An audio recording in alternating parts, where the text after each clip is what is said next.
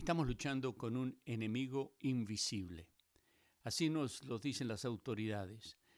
Eh, visible solamente al microscopio, pero al ojo humano no sabemos dónde está ni cómo se presenta tantas veces. Por eso tenemos que estar muy vigilantes y quedarnos en casa si así nos lo dicen las autoridades.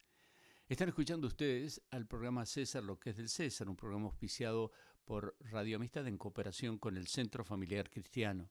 El Centro Familiar Cristiano normalmente tiene muchas actividades, pero ahora tenemos una actividad súper especial.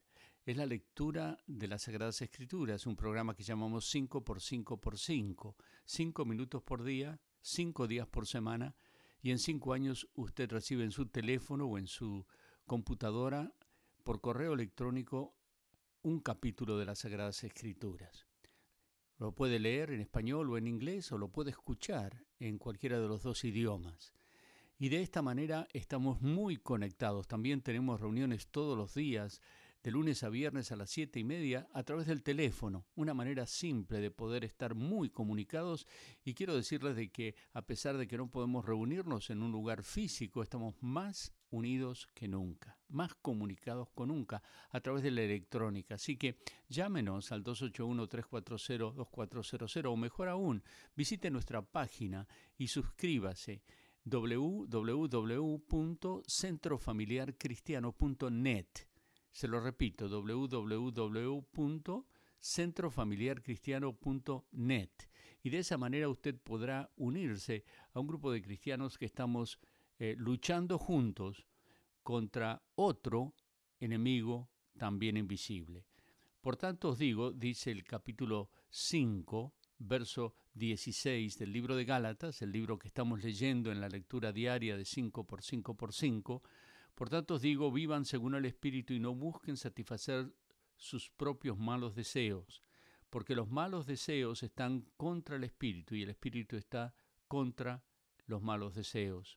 El uno está contra los otros y por eso ustedes no pueden hacer lo que quisieren. Esa guerra interior, ese enemigo interior, pero también tenemos un gran amigo, un gran amigo que es invisible, pero se hace ver a través de la creación, se hace ver a través de la palabra, se hace ver a través de la manifestación del Espíritu, que no lo vemos visiblemente, pero lo experimentamos en nuestros corazones.